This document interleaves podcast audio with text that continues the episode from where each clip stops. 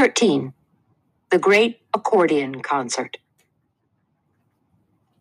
Although I had not yet mastered the fine art of moving the pile of marbles from spot to spot with my toes, I received a new challenge in OT. I was going to learn to play the accordion. Certain muscles of the arms and hands are used when pushing an accordion in and out, and it happened that I needed help with those particular muscles. The sheltering arms owned an accordion, and Miss Ballard knew I'd had two years of piano lessons. She said the accordion was the perfect exercise for me. From my very first attempt, I hated the accordion. It was heavy and awkward, and pushing it in and out made my arms ache. The trick of playing a melody on the keyboard with one hand, pushing the proper chord buttons with the other hand, and at the same time pushing and pulling on the accordion itself was completely beyond me. It would be easier if you asked me to juggle and tap dance at the same time, I said. You just need practice, Miss Ballard replied. Try a little longer. I did try. However, even when I got the correct right hand note with the proper left hand chord and pushed air through the bellows at the same time, I didn't care for the sound. I had never liked accordion music, and my efforts during OT did nothing to change my mind. When my parents heard about the accordion, Mother said, What fun! You've always loved your piano lessons. That's different, I said. I like the way a piano sounds. You already know how to read music, Dad pointed out. You will master that accordion in no time. I insisted I would never be adept on the accordion, and Dad kept saying it would be a breeze. I finally said, Why don't you play it? If you think it's so easy. All right, I will, said Dad, and off he went to the OT room to borrow the accordion. He came back with the shoulder straps in place and an eager look on his face. My dad played piano by ear, so he didn't need sheet music. Even so, the sounds he produced could only be called squawks and squeaks. He pushed and pulled. He punched the buttons. He grew red in the face. Beads of perspiration popped out on his bald spot. Something vaguely resembling the first few notes of beer barrel polka emerged from the accordion, but they were accompanied by assorted other sounds, none of which could be called musical.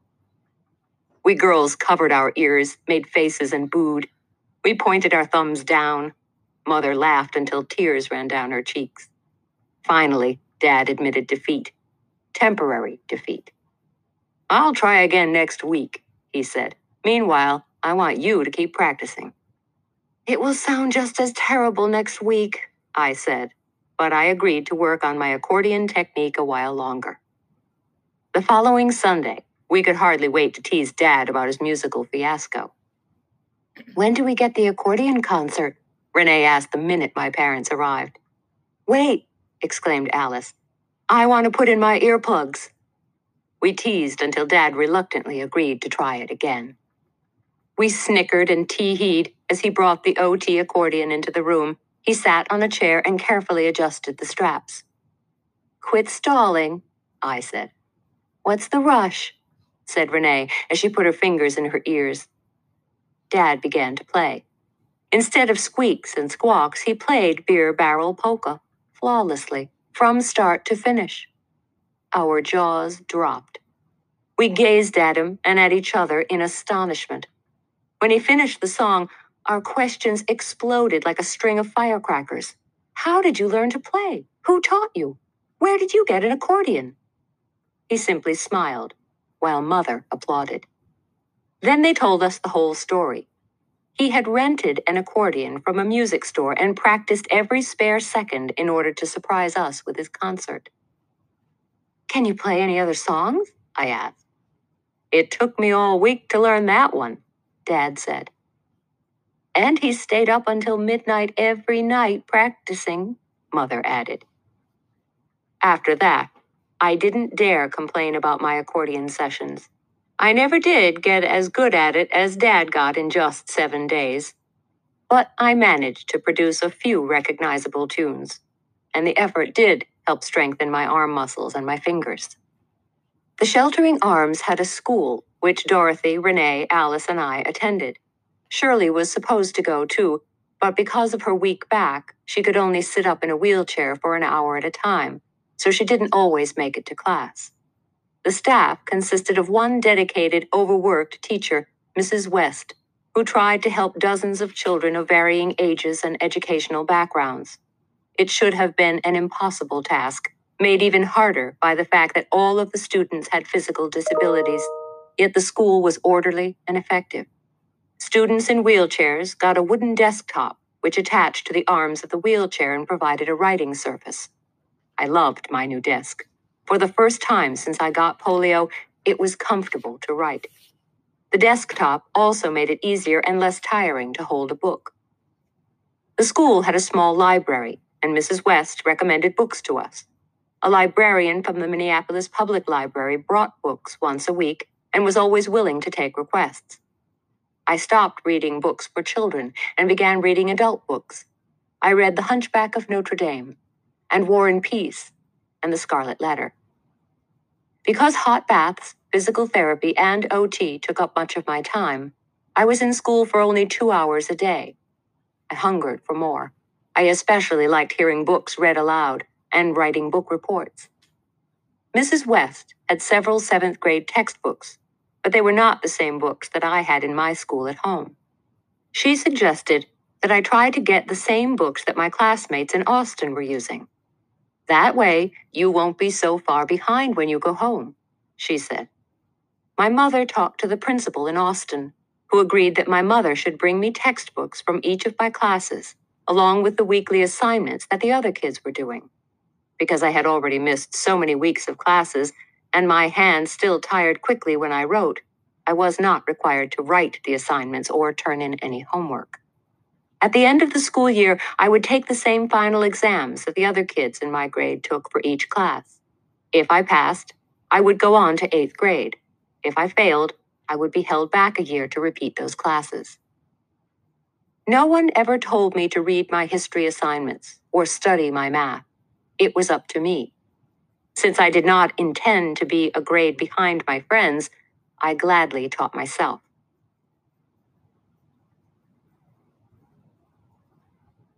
Alice was interested in my schoolwork, especially my history lessons. Whenever I told her what I was reading, she listened carefully. Sometimes she asked questions, which forced me to go back to my book for the answers. Other times, we had lively discussions, which we both enjoyed. I learned to respect Alice's intellect, and I kidded her about getting a job as my tutor. The school had a collection of newspaper and magazine articles about Sister Kenny. Curious about the woman who invented torture time, I read them. I had assumed Sister Kenny was a Catholic nun. She was not. Sister is an Australian military term, the equivalent of a first lieutenant in the United States Army. Elizabeth Kenny was commissioned sister while serving as a nurse in World War I. Sister Kenny developed her unique treatments accidentally. While on vacation in the bush country of Australia in 1903, she was asked to help a sick child. Polio was not yet a common disease, and she had no idea what was wrong with the little girl, who was in extreme pain and unable to straighten one arm and one leg. There was no telephone and no doctor or hospital nearby. Sister Kenny had a special interest in and knowledge of muscle because her younger brother's muscles had been weak when he was a child. She had developed exercises for him even before she began her nurse's training. She recognized that the little girl's agony was caused by severe muscle spasms, and she knew the relaxing power of heat. She tore a wool blanket into strips, dipped them in boiling water, wrung them out, and placed them on the child. The little girl stopped crying and fell asleep. Each time the little girl awoke in pain, Sister Kenny applied more hot pack. As the muscles relaxed, she gently massaged the child's arm and leg until the girl was able to straighten them. A second child soon showed the same symptoms, and once again Sister Kenny eased the pain with hot packs and massage. Using her knowledge of muscles, she suggested exercises for the children to do as soon as they were well enough. When she was finally able to discuss these cases with the doctor, she learned that her patients had suffered from infantile paralysis, the original name for polio. and that her treatment had never before been tried. The doctor was amazed to learn that both children had recovered. Family friends heard of her success in the bush country and asked her to treat their child. As polio epidemics increased, so did reports of Sister Kenny's unorthodox treatments, and other people sought her help for their children. Not all patients recovered completely, but many did, especially those who received treatment early in their illness. The Australian doctors ignored her successes and didn't try her ideas.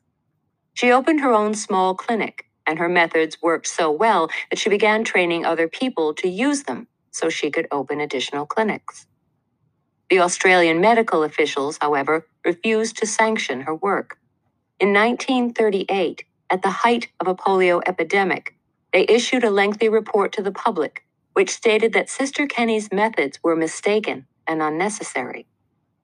Discouraged by this rejection, Sister Kenny left her homeland in 1940 and traveled to the United States, settling in Minnesota.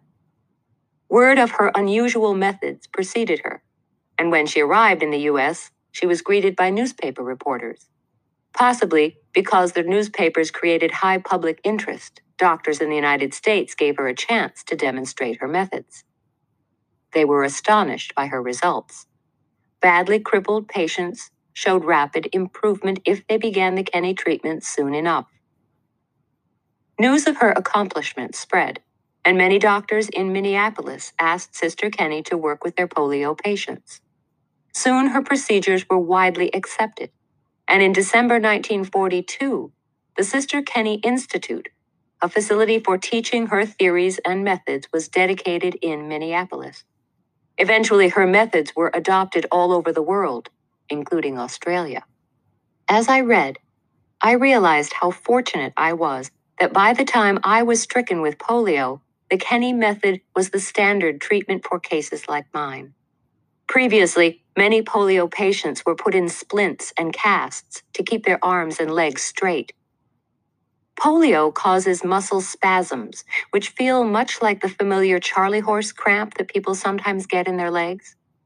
The spasms cause people's arms and legs to bend, and without treatment, the limbs sometimes stayed bent permanently. The casts were intended to prevent that. I remembered the severe cramps that bent my knees when I first got polio and imagined how it would have felt if my legs had been put into casts. By comparison, torture time seemed like a picnic. Prior to Sister Kenny, some patients were left in casts for years. When the casts were finally removed, the patients could not move their limbs at all because muscles, which are never used, waste away. Because of the casts, even muscles not affected by polio became withered. I didn't need to read statistics to know that the Kenny method worked. All I had to do was move my arms and legs. I was getting better, and hers was the only treatment I had received. If I had gotten sick a few years earlier, while Sister Kenny was still in Australia, my future would surely have been dreary. 14. Goodbye, silver. Hello, sticks. My walking sticks finally came. As I rubbed my fingers across the smooth wood, I felt as excited as I had when I got my bicycle. I could hardly wait to try them. Go slowly, Miss Ballard cautioned after she showed me how to hold the sticks. Take small steps, slow and easy. I listened impatiently eager to get on with the business of walking. At last, the sticks were in my hands, and I was on my feet. Miss Ballard stood beside me, ready to help if I needed her.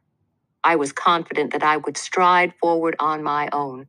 I was Supergirl, ready to conquer the world. On your mark, I said. Go slowly, Miss Ballard repeated. Get set. Easy, said Miss Ballard. Slow and easy. Go! I lurched forward, unsteady and awkward. Small steps, cried Miss Ballard. Don't try to run. I wobbled and swayed, barely able to keep my balance. It was not going to be as simple as I had thought. It's like learning to walk all over again.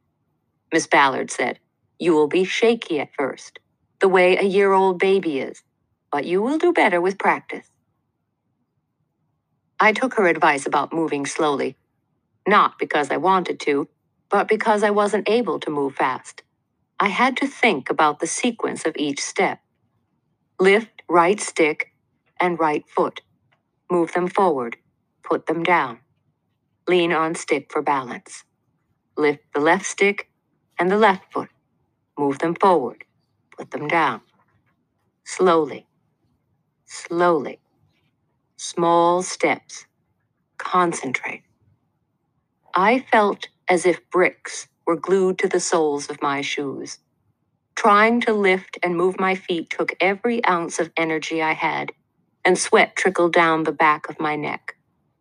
That first day, I took 10 small steps, each one slow and deliberate. It was hard to coordinate my arms and my feet, and since my arms were still weak, it took great effort to move and control the wooden sticks. When Miss Ballard said I had gone far enough for the first day, Supergirl slumped with relief back into her wheelchair. Good job, said Miss Ballard.